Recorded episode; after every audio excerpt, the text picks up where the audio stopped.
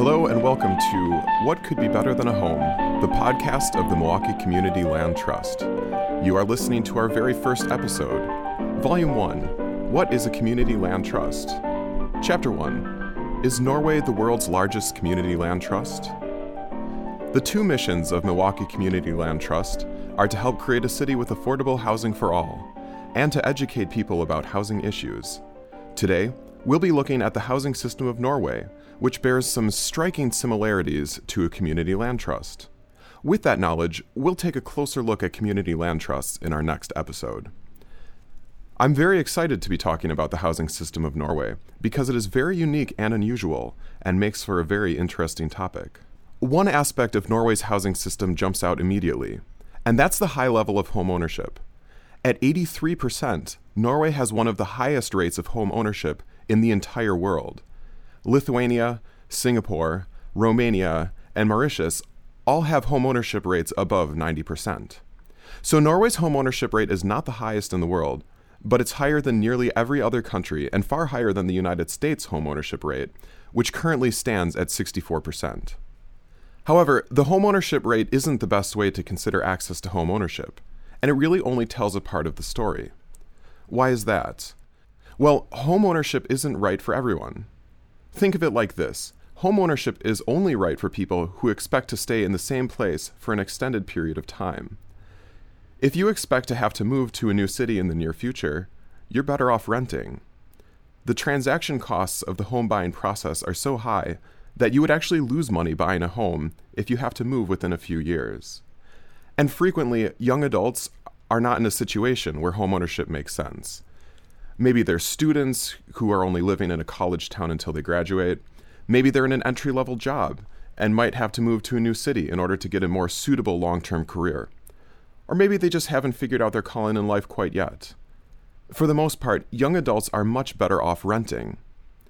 So perhaps we don't want young adults to be homeowners, at least not yet. And that's the better way to approach this question of homeownership. What we need to be most interested in is not the raw percentage of homeowners. Rather, the better question to ask is, what percentage of people will eventually become homeowners during their adult life? By this measure, 95% of Norwegians will become homeowners as adults. That means that nearly all of those transient young adults will eventually have the opportunity to become a homeowner, and most will take advantage of the opportunity. So, how did they do it? How did Norway get such a high homeownership rate? And more importantly, what can we learn from Norway's housing system? What could be better than a home? A place you own? A place you call your own? Or can we create a type of housing that's even better? Stay tuned.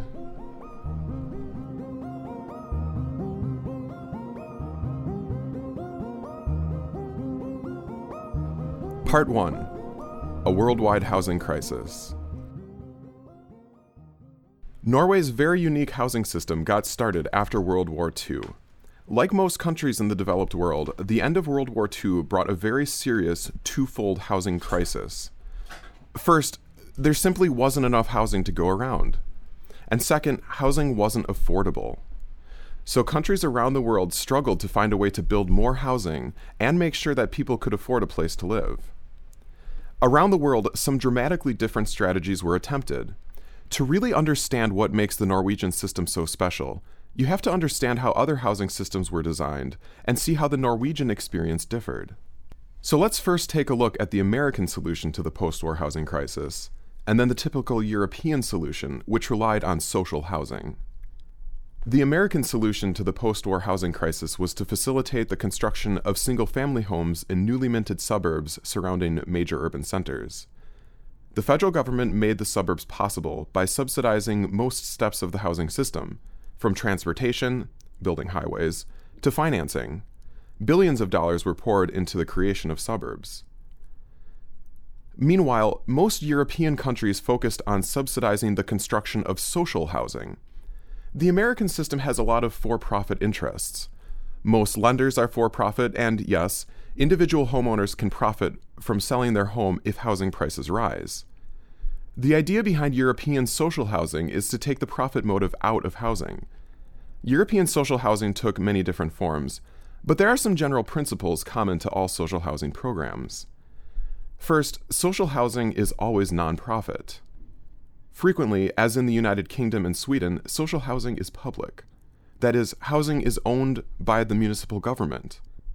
In other places, such as West Germany, social housing was owned and operated by nonprofit corporations devoted to the public benefit. In places such as Austria and the Netherlands, it was a mix of both. A second key commonality is that social housing is always rental housing. People living in social housing do not own their housing, they rent their housing for a subsidized price. Whereas the American solution to the post-war housing crisis subsidized transportation and financing for the construction of single-family, owner-occupied housing, most European countries instead subsidized the construction of multi-unit social housing and subsequently subsidized the rents of social housing tenants. It's no exaggeration to say that the post-war housing crisis offered countries the opportunity to fundamentally remake their housing systems. Here, the United States is a particularly dramatic example. Prior to the post-war housing crisis, the United States had no suburbs, at least no suburbs as we would recognize them today. Afterwards, we had suburbs, as well as interstate highways, supermarkets, and other key features supporting suburbs. So the post-war housing crisis was a serious problem, but it was also an opportunity, the opportunity to fundamentally remake the housing system. At the time, Norway's housing system was dominated by landlords, who charged very high rents and frequently ignored tenants' requests for routine repairs and maintenance. This system was soon to be dramatically changed. The most popular political party in post-war Norway was the Social Democrats, and they had very different ideas about housing. As the Social Democrats dominated in election after election in Norway, their ideas became the driving force behind Norway's housing system. It is this unique approach that created Norway's very special housing system. Obviously, housing is a basic human need. The Social Democrats believed that nobody should be able to profit off a basic human need. Nobody should be able to profit off housing. As they saw it, landlords had too strong a bargaining position. It was too easy to take advantage of people. A landlord in need of tenants could forego a few days' rent if his apartment went without a tenant. If a landlord wasn't happy with what applicants were willing to pay, he could simply not rent the apartment until he got a better offer. But a family in need of housing could not forego a few days of housing. A family couldn't sleep outside in the frigid Norwegian winters, or have all their worldly possessions ruined by the weather or stolen. Even a day without housing would be a catastrophe for a family. In sum, landlords had a much stronger bargaining position, and this made it very easy for them to take advantage of people. Whereas countries building social housing strove to create an alternative to private, for-profit rental housing, the Social Democrats wanted to eliminate landlords completely. Part 2: The Norwegian Strategy to Replace Landlords. As we saw in Part 1, developed countries around the world all faced a housing crisis, and this crisis demanded creative solutions. For Norway's housing crisis, the Social Democrats identified landlords as public enemy number one and developed a two-pronged approach to put all Norwegian landlords out of business. Let's take a closer look at their plan. First, the Social Democrats instituted rent controls. That is, they set a maximum price a landlord could charge to rent his apartments. This made it much more difficult for landlords to take advantage of people. No matter how desperate a family was for an apartment, the highest price the landlord could charge was stipulated by the rent control law. Rent controls, not desperation, would set housing prices. Before moving on, it's important to note that rent controls are not at all unusual in the developed world. Rent controls are rare in the United States and actually illegal in 35 states. However, many countries in the developed world use rent controls. Obviously, rent controls cut into landlords' profits. For a dramatic example outside of Norway, we can turn to the Netherlands. In 1947, 54% of all housing stock was owned by private, for-profit landlords. But by 1993, just 6% of all housing stock was owned by private, for-profit landlords. Rent controls, competition from social housing, and other factors contributed to the decline of private rental stock. It just wasn't profitable to be a landlord, so most for-profit landlords sold their real estate and got out of the business. In the Netherlands, the precipitous decline of private landlords was considered a side effect of Article 22 of the Dutch Constitution, which guarantees affordable housing to all citizens. But the Norwegian Social Democrats were different. They saw landlords as enemies who needed to be defeated, and the use of rent controls to cut into landlord profits was a key strategy in their fight against Norway's landlords. So the Social Democrats had a plan to eliminate the current housing system at the roots. But what would replace it?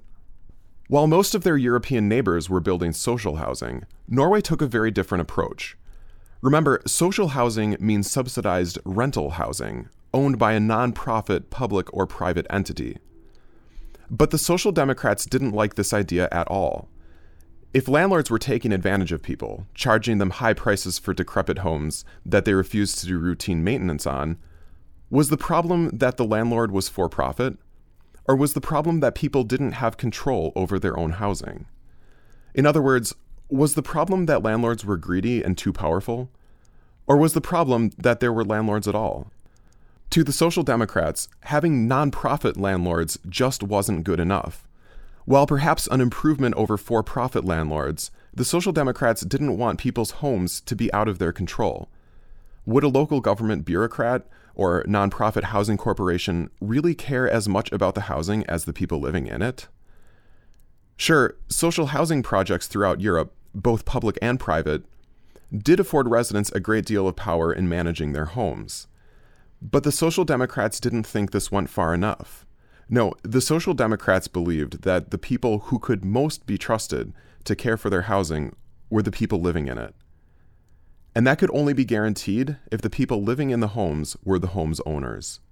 As long as a municipal government or non-profit corporation owned the building, even if they willingly ceded management or other rights to the tenants, the residents could never be fully in charge of their own housing. To the Social Democrats, a housing system based on home ownership was the only just solution to their housing crisis. Indeed, in all areas of Norwegians' well-being, the Social Democrats saw home ownership as a part of the solution. Take retirement. Retirement pensions are extremely expensive. In the United States, Social Security only covers about 1/3 of the wages each retiree made while working.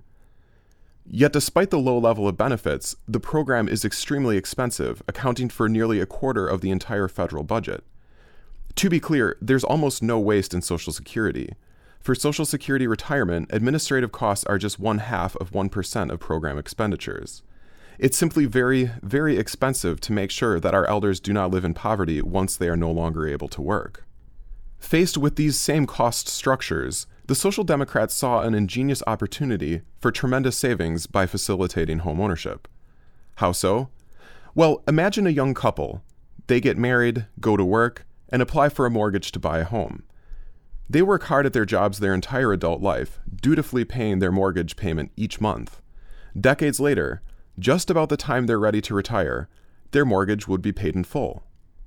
Thus, just as people would be needing a retirement pension, their cost of living would fall dramatically, as they no longer needed to make mortgage payments. Homeownership was thus a crucial way to guarantee retirement security. A secure retirement is far less expensive if retirees have almost no housing costs, versus a system where retirees owe the same amount of rent each month as they owed during their prime working years. Clearly, a great deal of thought went into the Norwegian housing system, including how it would be integrated into the larger social welfare state. There were many advantages of high homeownership rates, even outside the housing system.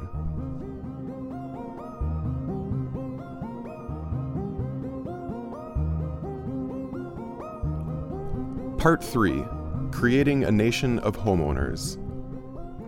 As we saw in Part 2, the Social Democrats believed that home ownership was the solution to their housing crisis.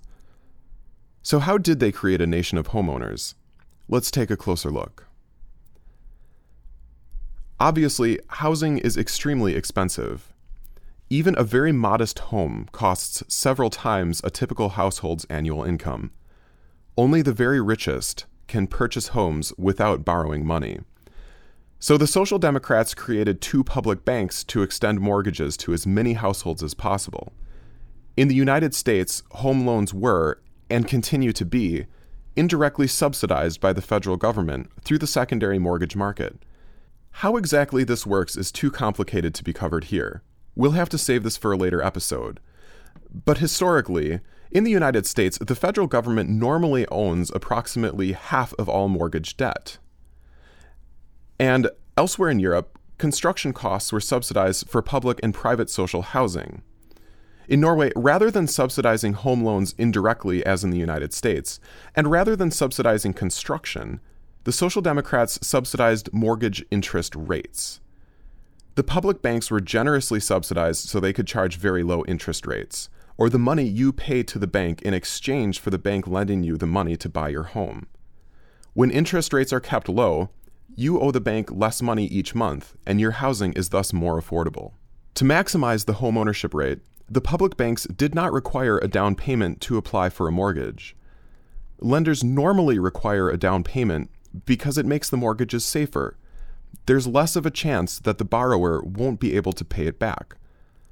But by requiring a down payment, young adults who are otherwise ready for homeownership can't apply. They simply haven't had enough time to save up for a down payment. By not requiring any down payment, public mortgages were not as safe, but more people were able to become homeowners. To be clear, home loans with very low, fixed interest rates are extremely safe.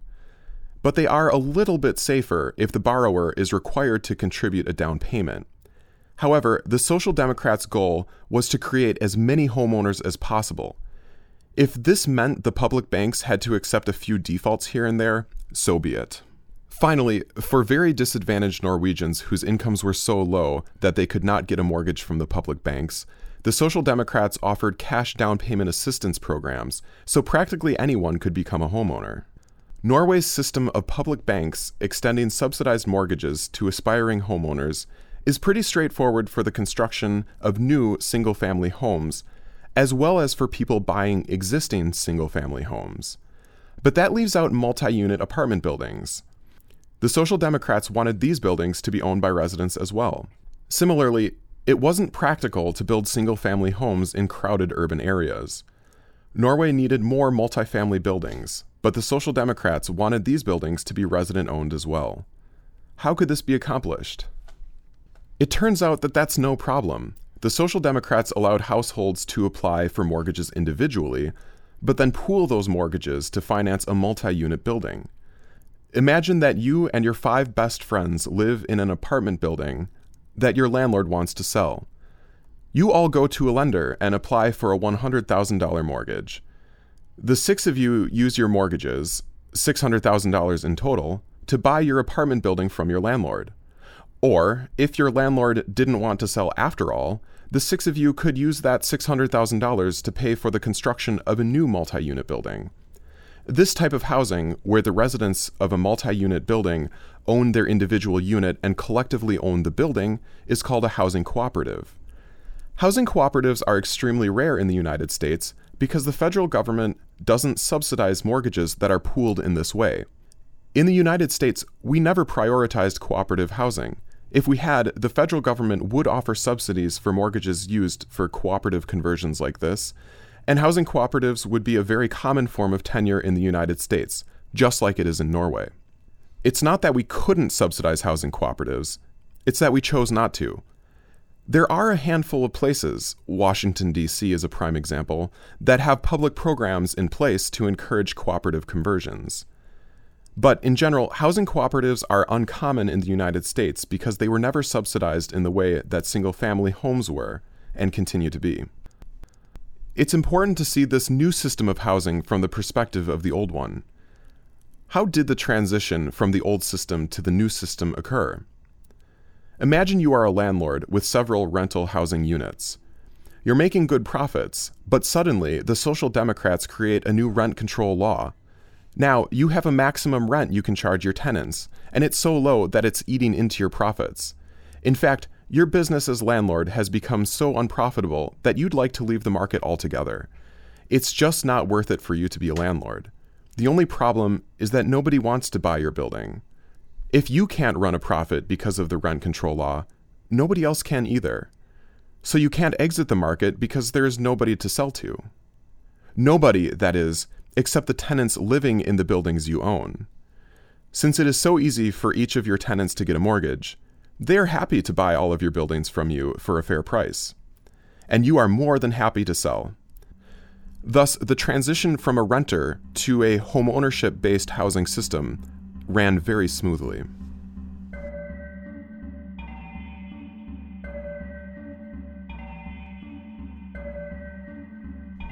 Part 4.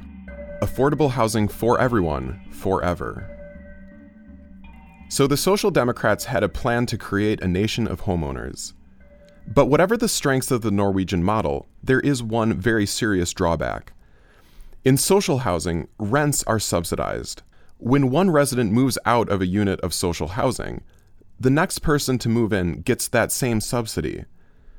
The housing is affordable no matter how many people move in and out of it.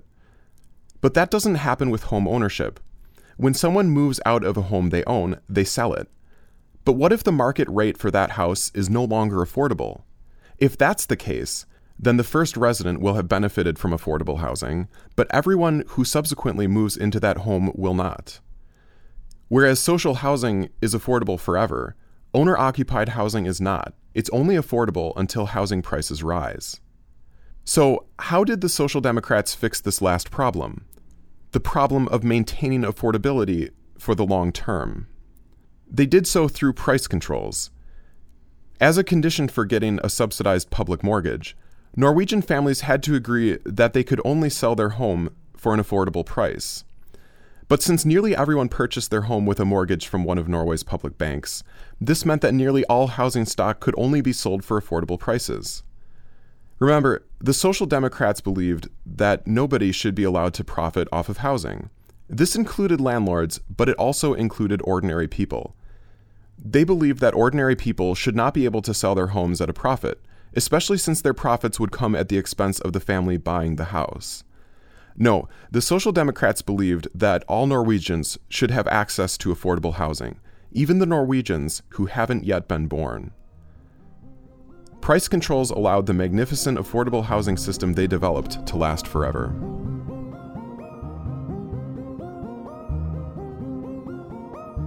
Part 5. Conclusion. Let's take a step back and look at the big picture. How did Norway get such a high home ownership rate? Remember, 95% of Norwegians will become homeowners as adults, meaning nearly every Norwegian can aspire to home ownership. Homeownership is far more common in Norway than the United States. Like the rest of the developed world, Norway faced a severe housing shortage following World War II, and housing affordability was always a serious issue. The Social Democrats believed that nobody should be able to profit off a basic human need like housing, and this led them to the conclusion that landlords needed to be put out of business. But they didn't believe it was good enough to replace for-profit landlords with non-profit ones. No, people needed to be owners in order to be completely in control of their housing. So, they created rent controls to create affordable housing in the short term and put landlords out of business in the long term. To replace a system based on for-profit rental housing, the Social Democrats created two public banks, whose primary responsibility was to extend as many home loans as possible. Interest rates were subsidized so that mortgages were affordable. And for very disadvantaged Norwegians, the government offered cash down payment assistance. Almost everyone could afford to become a homeowner, and both single-family homes and multi-unit buildings could be owned by residents, the latter in the form of a housing cooperative. Housing cooperatives are very common in Norway because they, as well as single-family homes, are subsidized by the federal government. However, housing cooperatives are not subsidized like single-family homes in the United States, so American housing cooperatives are very rare. In Norway, the transition from the old system to the new system was smooth because, as landlords were looking to exit the market, their current tenants became eager buyers. And finally, home sales had price controls. A typical Norwegian could only sell her home for about the same price she bought it for. These price controls were created to ensure affordable housing for all Norwegians, forever. At a glance, one might assume that Norway achieves a higher home ownership rate than the United States because the Norwegian federal government subsidizes home ownership opportunities. After all, so many of Norway's home loans come from Norway's public banks. But that's really not true. The United States and Norway both heavily subsidize home ownership. The key difference is that the United States does so indirectly through the secondary mortgage market, which is invisible to a typical homeowner. Although we have dramatically different home ownership rates, it's not because the Norwegian government subsidizes home ownership and the American government does not. It's because we subsidize housing differently. Norway's unique housing system worked really, really well. Nearly everyone could afford to become a homeowner, and Norway had one of the most affordable housing systems in the entire world. But it didn't last. By the 1980s, both rent controls and price controls had been phased out. Since then, home prices have increased dramatically. However, even though several major pillars of the Social Democrats' housing system have been replaced, the legacy of their achievements remains, and Norway still has one of the highest home ownership rates in the entire world. How can Norway's home ownership rate remain so high despite rising prices? Well, by the time the regulations were phased out, nearly all Norwegian households were homeowners. And because home ownership is such an efficient vehicle to pass wealth along to the next generation, nearly all Norwegians still have the financial means to become homeowners by leveraging their parents' or grandparents' housing wealth. Today, a full third of Norwegian adults receive financial assistance from their families to buy a home. They might inherit housing wealth or use their parents' home as collateral for their own home loan. That Norway's home ownership rate remains so high is testament to how important home ownership is for creating wealth that can be passed on to the next generation. Nonetheless, housing prices have steadily increased since the repeal of price controls, and home ownership is no longer as affordable or as accessible as it once was. Younger Norwegian homeowners have far higher levels of housing debt than their parents ever did, and this was not the case before. There is a small but growing segment of disadvantaged Norwegians for whom home ownership will never be a possibility. So, returning to the question posed by the title of this episode, is Norway the world's largest community land trust? Norway's housing system bears some striking similarities to the community land trust model. We'll take a closer look at the community land trust model in the next episode and use that knowledge to come up with an answer. After all, home ownership is part of the American dream. Most Americans aspire to home ownership. It's an indication of success, prosperity, and being a good citizen. You love your city and neighborhood so much that you buy a home, willing to stay there forever, betting on your neighborhood's success. If the Norwegian model is so good at promoting home ownership, then maybe it's time to take some of the strongest parts of the Norwegian model and start using them here. See you all next episode. What Could Be Better Than a Home is a production of Milwaukee Community Land Trust LTD in Milwaukee, Wisconsin. Research was done by me, Chris Kirko, and our producer is Dan Black. This podcast is brand new. If you've got suggestions or want to help out with Volume 2 and beyond, send an inquiry to info@milwaukeeclt.org.